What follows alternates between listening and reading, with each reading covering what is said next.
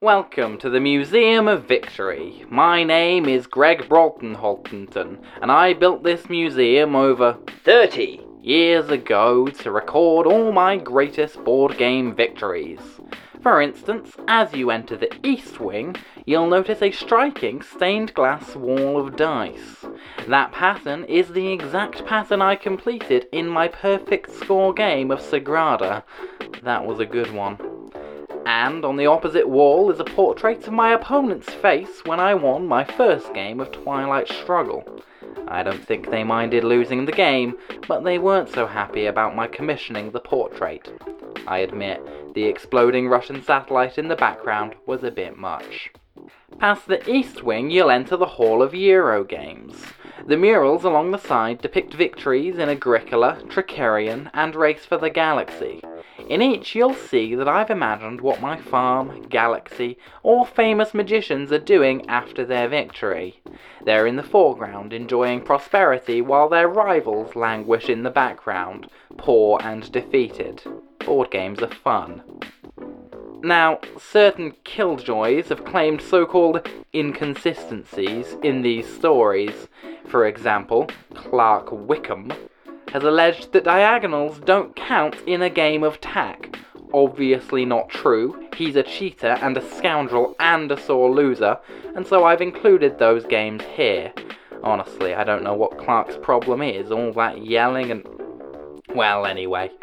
I hope you enjoy the museum, and do please stop by the gift shop afterwards.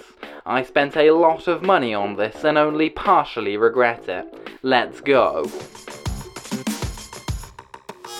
Live from the Treehouse Board Game Cafe in Sheffield, UK, you're listening to the Treehouse Podcast. I'm Matt Turner. I'm Patrick Lickman, and our guests today are Treehouse co owners and our bosses, Ruth and Andy Haig. Today on the show, we fire lasers at one another in Khet, willingly imprison ourselves in escape rooms, and face the horror of tiny black discs in Subterra. That's all this month on the Treehouse Podcast. Hello! Hello, and welcome to the Treehouse Podcast for November 2018. We're coming to the end of the year, Matt. It I mean, really is. Our, our year's already ended. What are you talking about? We had a we had our uh, birthday celebration. Yeah, as far as we're concerned, it's a brand new year for the Treehouse, um, and so we're happy to uh, bring on to the podcast our bosses, the people who made all of that possible, the people in charge, Ruth and Andy. Hello. Hello, guys. How are you doing? Yeah, good. Thank you very much. It's Yeah. our first ever podcast experience, so this is all very new and exciting. Uh, is- You you've come in, you've been bedazzled by all of Matt's technology. Sure have. It is a sight to behold. There are a lot of wires. Some very fetching pink headphones. Yeah, that's the, the, this, my signature monitoring device. In any case, let's get started, as always, with the events that have been happening over the last month of the Treehouse. There's been quite a few, so we're going to rattle through them. Uh, Ruth, why don't you start us off with social gaming? Uh, yeah, so this month we had we had uh, the first in our new batch of social gaming events. Uh, this replaces the across the board events that we were running before the cafe opened, and then for the first kind of six months or so. Yeah, basically the new format is more laid back. The main change is that people can just basically turn up and choose the games they want to play. Yeah, we used to have a theme for across the board, like space or crime. Yeah, and that was sort of there to encourage people to try new games, but it feels now like that's what the cafe does on a day to day basis anyway. So, uh, the main thing that we want to do with social gaming is just give people a chance to meet each other. Really nice chill time on a Sunday evening. Um, yeah, people kind of turned up and got on with it, and I had a good time. And we're going to do more of those, uh, one every month. Is it the second Sunday of every month? That is correct, yes. Also, this month we had uh, our Sulcan Adventures continuing the the D and D uh, uh, third season of our D and D adventures, um, and we had something uh, quite special, Matt, didn't we? yes, in uh, uh, in the long tradition of Sulcan. Uh, kind of taking D the D and D formats of, of uh, a lot of people sat around one table and, and mixing it up, up a little bit. We included two tables in separate rooms, having to affect each other's uh, game. Working Uh, together as a as a team, but not being able to talk to each other. Exactly. The two parties uh, per kind of run of this, um, it kind of took on an almost mega game like fo- uh, form where um, people were running this dungeon in their own, you know, in their own group. Uh, however, um, a- across the continent on the other side was a, a, a, almost mirror-like dungeon um, that they were able to speak to each other through um, our magic mirrors. Now.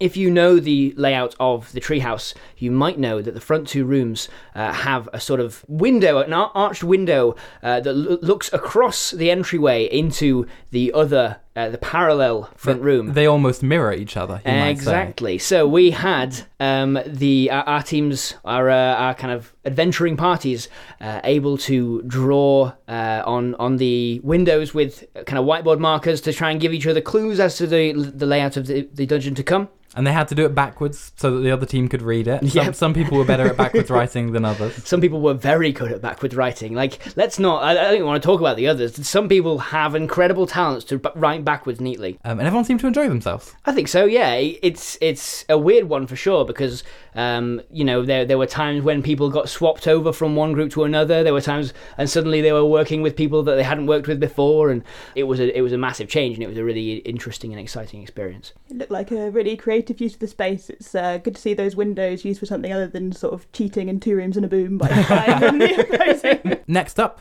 we had the quiz. Andy, We do, yes. Um, why do are we why do we have a quiz? Because games aren't enough. Ah, I see. Um, yeah, our quiz every month. Quiz Blaster Ben is writing the quiz for us. If you've been to um, some of the other quizzes that he's run around town Hmm. at Regather and places like that, he is a very good quiz master and writes a very interesting quiz. Yeah, Ben has uh, taught me through some of his uh, kind of. Uh, I don't know you you call them kind of mantras for for for quiz question design. His techniques. Yeah, uh, and they are really interesting. Like the one where you you know you should be able to uh, kind of almost have a guess. You should want to know the answer. Yeah. Um, all that sort of stuff. Uh, he's like I've never seen quizzes done quite in quite the same way as Ben does them, which uh, means that you guys should come and check them out. And finally, I want to talk about another D and D thing that we uh, we did separate from the Salkin events because we've just had Halloween. Um, we ran Tomb of Horrors, which, if you don't know, is a legendary D and D module uh, run or created by Gary Gygax, the creator of D and D, uh, in which. Uh, he punishes his players for being too good at the game. Uh, it is just, it was designed for that exact reason. It's it's it's mean, it's cruel. There are traps around every every corner, um, and we invited some players to come and uh, have a have a bash at it. Um, but it was really successful. People had a really good time, and um, I think it's gonna sort of motivate us to to maybe offer um, more strange out of the box adventures. Seasonal adventure type things. Yeah. We did miss a trick not calling it the Treehouse of Horrors, didn't we? The Treehouse of Horrors. That- Yeah. We should have just renamed the whole cafe uh, during during the month of October. I don't know why you guys didn't uh, di- didn't get on that. That that wouldn't have been difficult at all. No, No. I mean, just a just a tiny, just a plank with just of horrors written on it in, in red paint. yeah, a little And bit you of new just hang signage. that below the sign. Yeah, update all the graphics on the website and things. Next year. Next year. you heard it here, you heard That's it here first, a guys. non-binding agreement. Oh no, that's that's binding now. yeah, that's just how it's going to be. I'm afraid. Yeah. Um, you you don't joke about Halloween. it's not a laughing matter. Something else that isn't a laughing matter is the incredibly intense and serious game of Khet. Yeah, that's a good. Thanks for the segue, Patrick. You're very welcome. Strong effort.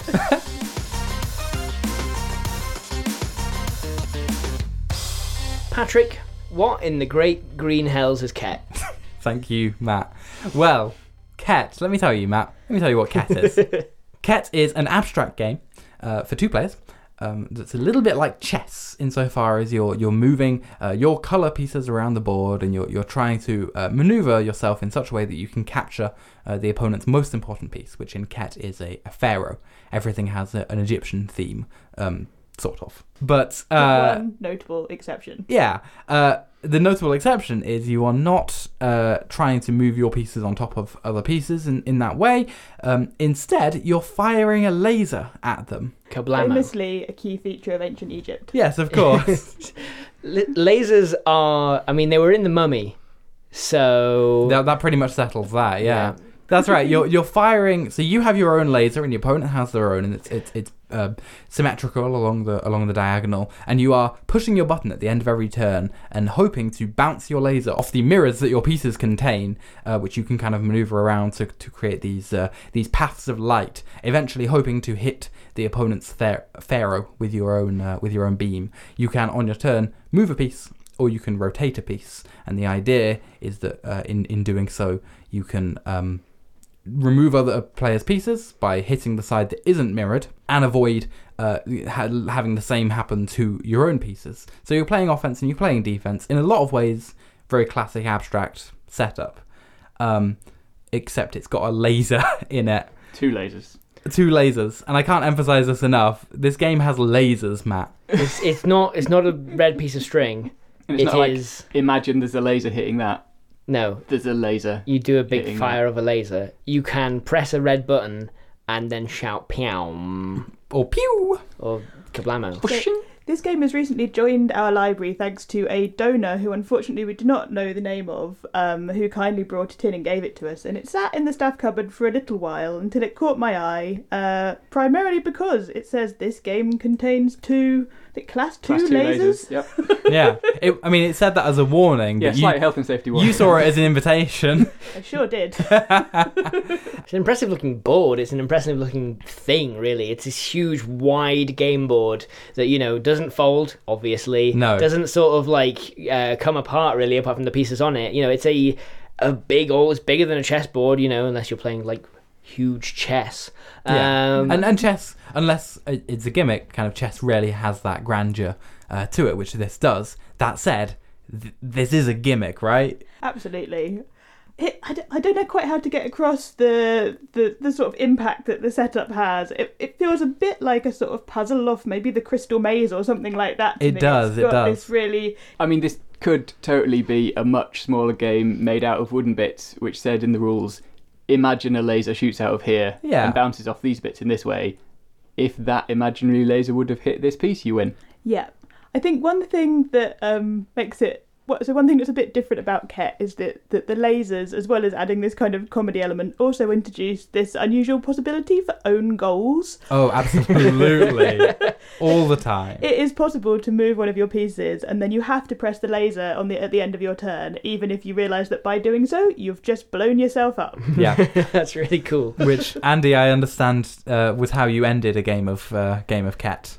Oh yeah, it's like the the moment where you realise you've been incredibly stupid I is think quite it was fun. the best face I've ever seen Andy make during a board game when he pressed his laser and his pharaoh lit up and his face just fell. you, you killed your own pharaoh. Yeah, Killed so his own pharaoh. you set up these fantastic moves. You think if I do this, and then next turn I'll do this, and I can't not win. Yeah. So you do the first move, press the button, and you've just destroyed yourself. Yeah. Um, it's a good lesson in trying to see all of the possibilities of what's going on on the board rather than just focusing on on the one strategy you're trying to bring about. Right. because the path of the laser can be really quite long and complicated. So it's it's I think it's interesting in that kind of any piece on the board can like have an effect on the the sort of current winning or losing state. Yeah, uh, it's pretty easy. Like the board itself, not that big. You mean Um, number of squares kind yeah. of big? Yes, yeah, exactly. The grid size, um, as well as the number of pieces you have, um, isn't that huge, and so that means that means there's a lot of uh, uh, possibility space there. Yeah. But it's not so small that things feel cramped. You still feel like there's a, a lot you can do, which brings me to sort of talking about the the design because I think it probably would have been really quite easy for them to have said.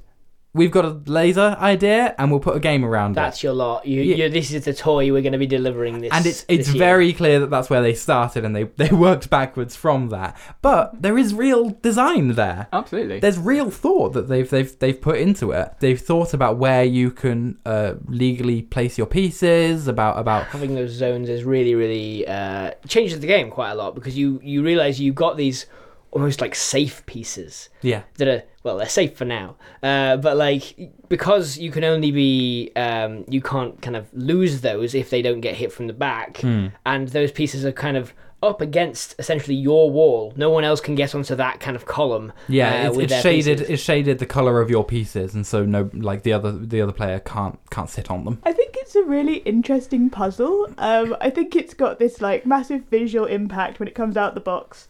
Uh, anyone who's seen it being played in the cafe has had to come over and ask, What- "What is that?" what is that thing that you're doing why are you making all those pew and then you get to say it's basically laser chess, and their faces are a delight. yeah it's um i think probably although these fa- these features aren't necessarily available in the cafe uh, a game best played either in the dark or with a fog machine?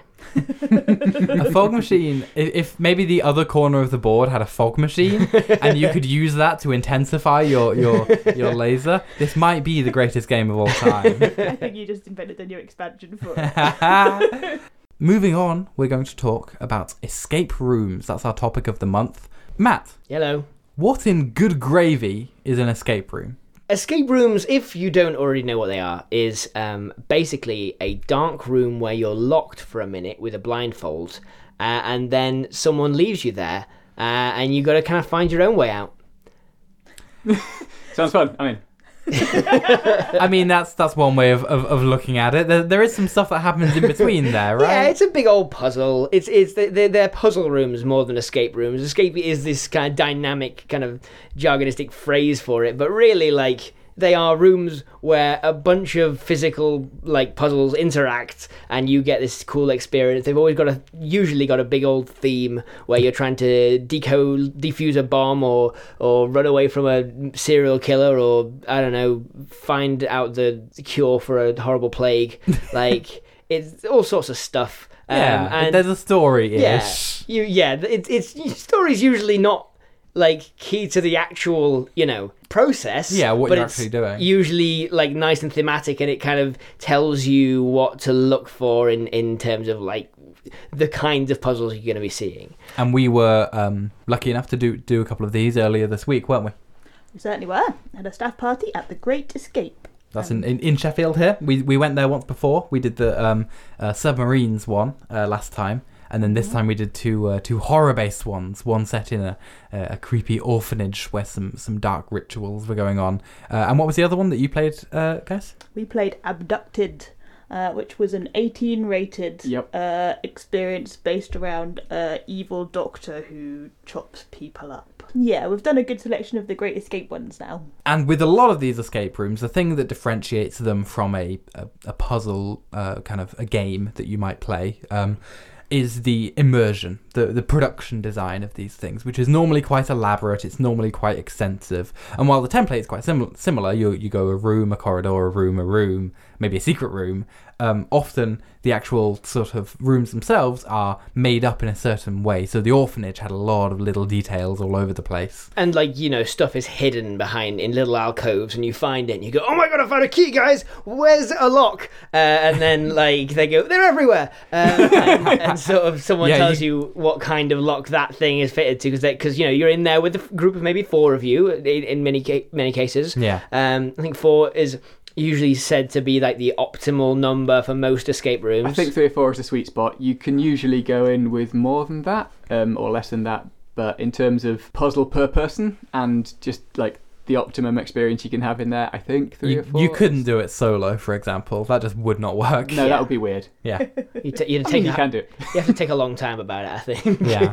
but a lot of a big part of the experience is searching, right? Like um, lots of stuff kind of underneath tables and, and, and kind of like behind the, the doors of actual cupboards and that sort of thing. Yeah, you Um, find yourself lifting up rugs. Never trust a rug in an escape room. if, you, if you ever see a rug, you know what to do. Like, Take it away. Yeah, you don't need that rug there. um, I think one key bit that we haven't mentioned yet is the code cracking. Uh, the, yes, the, I mean, the the classic is the four-digit code on the combination lock that you need in order to get into a cupboard or get out of a room. Yeah, open the door, Open the a last door door, yeah. panel. Yeah. absolutely. They are very much a fundamental uh, building block. you've got a, a series of green and red and blue dots, and it, it, it's, you just got to kind of count the number of those for the first digit of this um, combination lock or what It's have a way you. you kind of link the physical aspects of the room that you're in with some kind of puzzle, which could work on paper as well. Although we do have, you know, stuff like uh, uh, escape the, ro- the room and uh, Unlock and exit.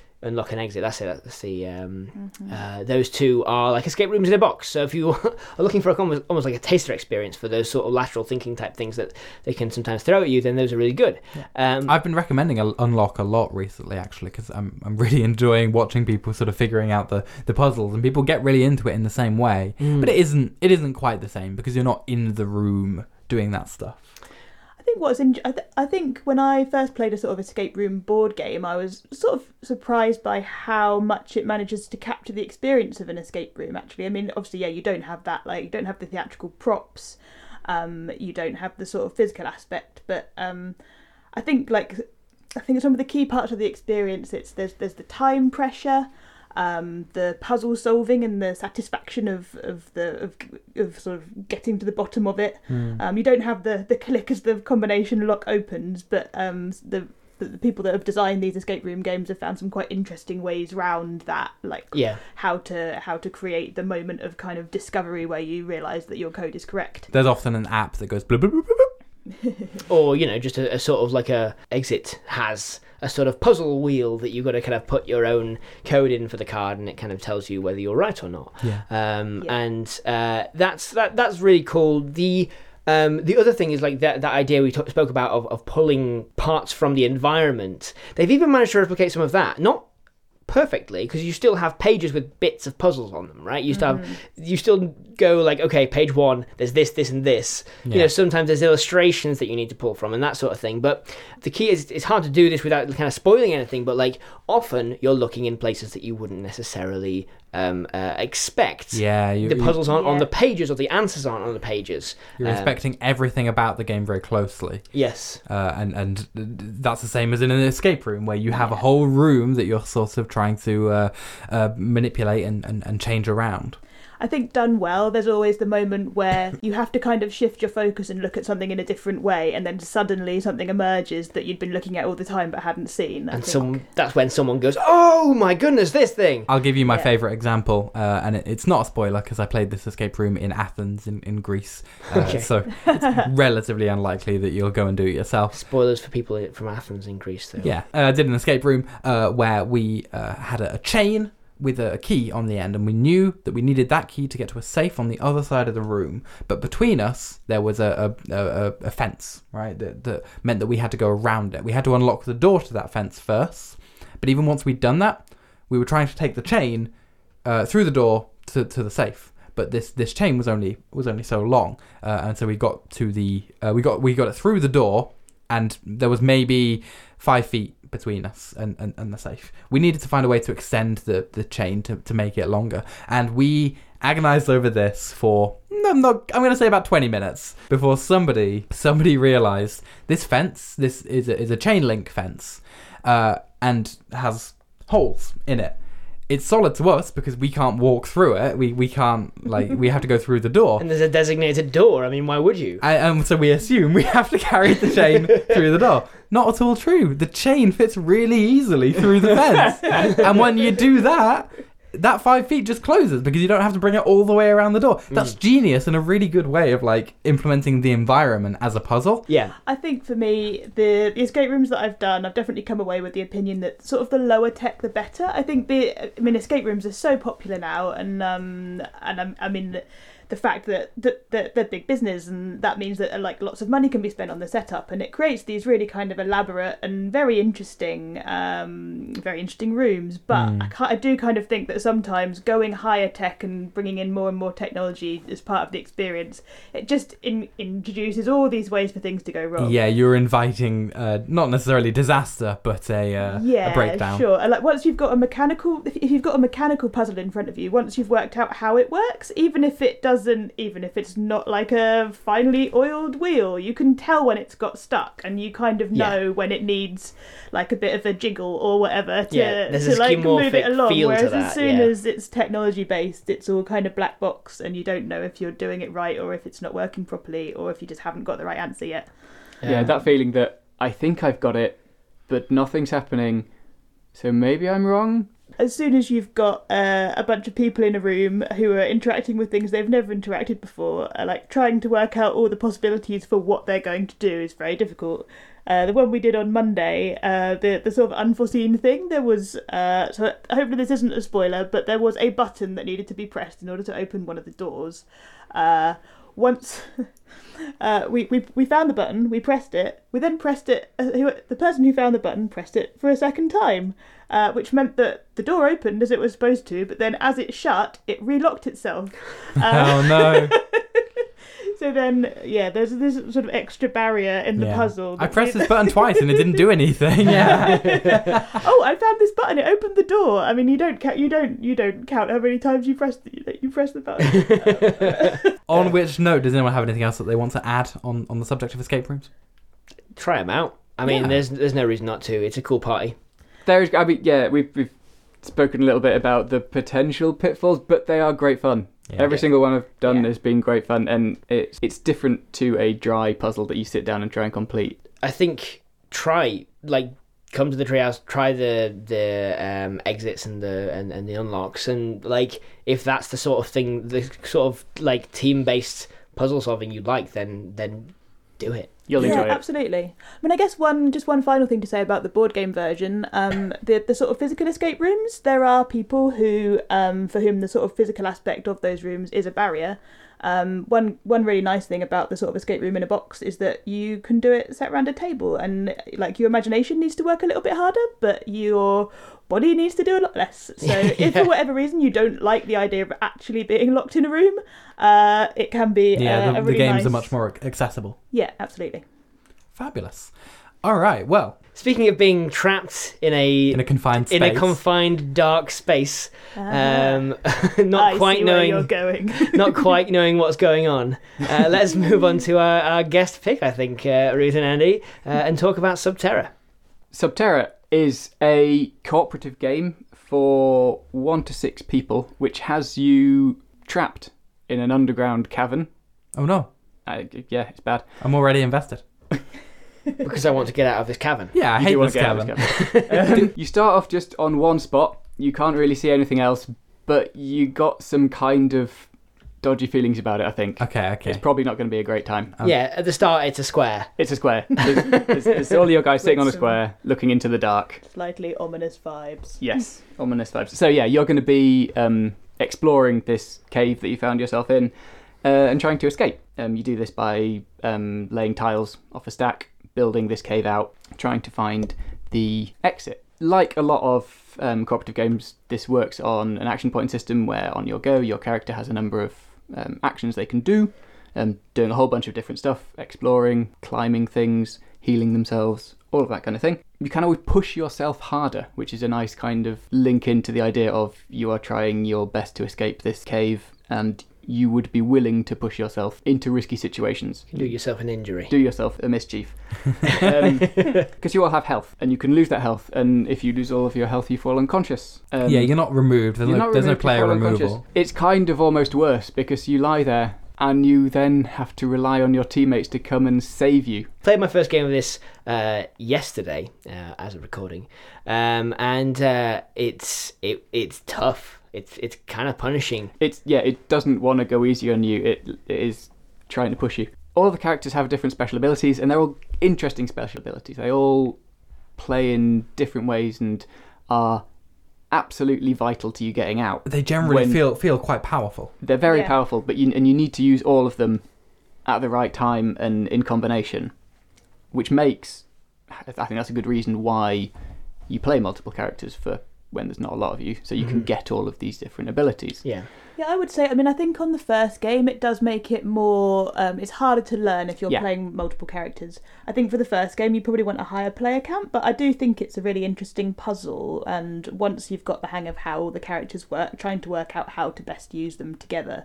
um, is a real, really good challenge. I think one potential downside of playing with a large player count is you could be the person who gets trapped under a rockfall because you ran off by yourself Yes. and someone needs to go and grab you. Yeah, that's the real tension, is it? When do you split you. up? When do you stick together? Exactly. Yeah. And it, it makes for a really nice thematic experience where you have this group who are trapped down in this cave. Someone's been incapacitated by a gas leak or something, and their brave compatriots need to turn away from the exit that's just in front of them and go and try and pull them to safety. Yeah, try and drag them to the. Uh, to It's the, a really nice idea, yeah. but if you're the person who keeps making bad decisions and going unconscious, and your your your friends keep having to put their plans on hold to come and save you. Yeah. I don't know. They might it- not. They might not go that way. I think it's a really great thematic solution to the alpha player problem in cooperative games. This is something that often gets talked about in a in a cooperative game. If you've got one player who kind of thinks they know best, uh, or maybe knows the game best, uh, and tells everyone else what to do, um, that can sort of spoil the experience for everyone else. But I think in Subterra, if you are that player and you're determined to just stride off by yourself um, and and kind of get things done, uh, there's really a very high chance that you'll come a cropper, and then your teammates can all sit there, decide without you whether or not they're going to go and resuscitate you. And if they decide against it, you you're ma- you're now kind of a spectator for the rest of yeah, the game. kind of. You're just As your stuck under little- a rock. As your little meeple lies on its side under a rock fall on the board. Yeah, it is a bit of a shame uh, that, you, that you can't do anything when you're unconscious, but Yeah. it is fairly difficult to get unconscious. It is, yeah. Um, uh, the, the the exertion mechanic, I think, is my favorite part of the game because it's a temptation mechanic Mm. uh, in disguise. Yeah. What it is is every turn, if you want that extra action point, which you only get two, which is not very many at all. Mm. But if you want another one, you can do it, but there's a fifty percent chance that you're going to lose a lose a heart. And at the beginning of the game, you go, "Yeah, we can do this, no problem. We can just uh, we can exert ourselves every turn. We've got full health, so even if we take a damage here, a damage there, it's not not a big deal. But you've only got three hearts. You've only got three health. As the game goes on, the, the the entropy of the game, if you like, is slowly losing those those hearts, and you can heal back, but it takes up your whole turn normally. And so you want to keep moving as fast as you can, so you can get through this huge stack of tiles. There's also a uh, a stack of cards that you slowly work your way through, which kind of trigger bad things happening in the cave. Oh yeah, the classic bad things deck. Yeah, absolutely. Uh, but if that deck runs out, there's a real bad thing at the bottom of the pile, which is that your flashlights die, which suddenly massively ramps up the risk of not just falling unconscious, but actually dying on your turn. Um, so once you hit the bottom of that stack, then your chances of getting out become extremely slim. Yeah, every single turn from then on, every player rolls a die, and if they get a one to three, you are devoured by the darkness. your lights sort of run out of energy and everything's everything's nipping at you at that point. I think um, it, that encourages you that specific mechanic as well as um, sort of the temptation to push it mechanic does sort of lead you into a, a really engaging turn structure where you're encouraged to leave your teammates and look that one tile further. It's always pushing you to take these risks and always pushing you to make this like fine line decision. Do I risk this health, my final health, Yeah. to do this extra kind uh, this extra action? yeah. Because if it goes badly then Sure, yeah. yeah. But if you don't take any risk, you absolutely will not get out in time. Yes. yeah, yeah. There's always this balance, always The- this pressure. You'll you'll get through those cards and then immediately you just like get crunched. It's reminiscent of Burgle Bros in the way that the full map is not, you know, available to you as you as you go, and you, you reveal it over the, the course of the game. And uh, like in Burgle Bros, you can step onto a tile without knowing what it does and potentially suffer the consequences. Unlike Burgle Bros, the majority of tiles in Subterra have the capacity to be dangerous. And that's pretty much it. There aren't really those tricky tiles like in uh, Burgle Bros. You know, you've got the doors that you have to enter a, a certain way, or or uh, uh, strange sort of interactions that you have to do. Um, in this, a tile's either going to have the capacity to hurt you, or it's not. It's Yeah. like you you roll the dice on whether or not it's immediately dangerous, Yeah. and then you roll the dice on whether or not that thing will be dangerous at the end of the round. That's really I think- interesting.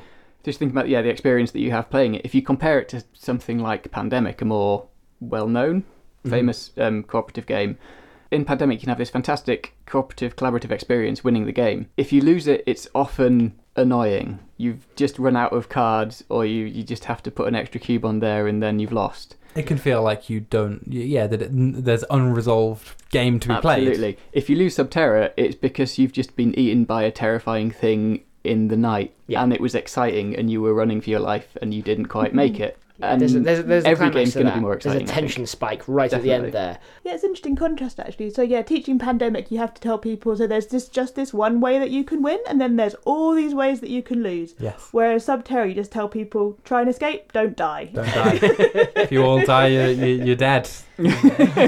People get that pretty easily. Yeah. So uh, yeah, that's sub Subterra, a really fantastic cooperative game for one to six. So if you have a big group who all want to work together, bring, bring them in. Uh, uh, try some caving. Absolutely. You probably well, no, you probably will die, Yes. but then you can play again, and you might not die. ah. You probably won't want to go real life caving afterwards. Oh no, Lord. no. Well, with all of that out of the way, it just remains for us to uh, thank Ruth and Andy for coming along. Ah, thanks guys for having us and for doing such an excellent Treehouse podcast. I'd like to thank Matt for being my co-host. I'd like to thank uh, Patrick for uh, being my co-host. Goodbye, everyone. Bye bye. Bye. You've been listening to the Treehouse podcast featuring Matt Turner, Patrick Lickman, Ruth Hake, and Andy Hake. The producers were Matt and Patrick, and the theme tune was by Custom Phase. The views expressed on this podcast are those of the speaker and nobody else.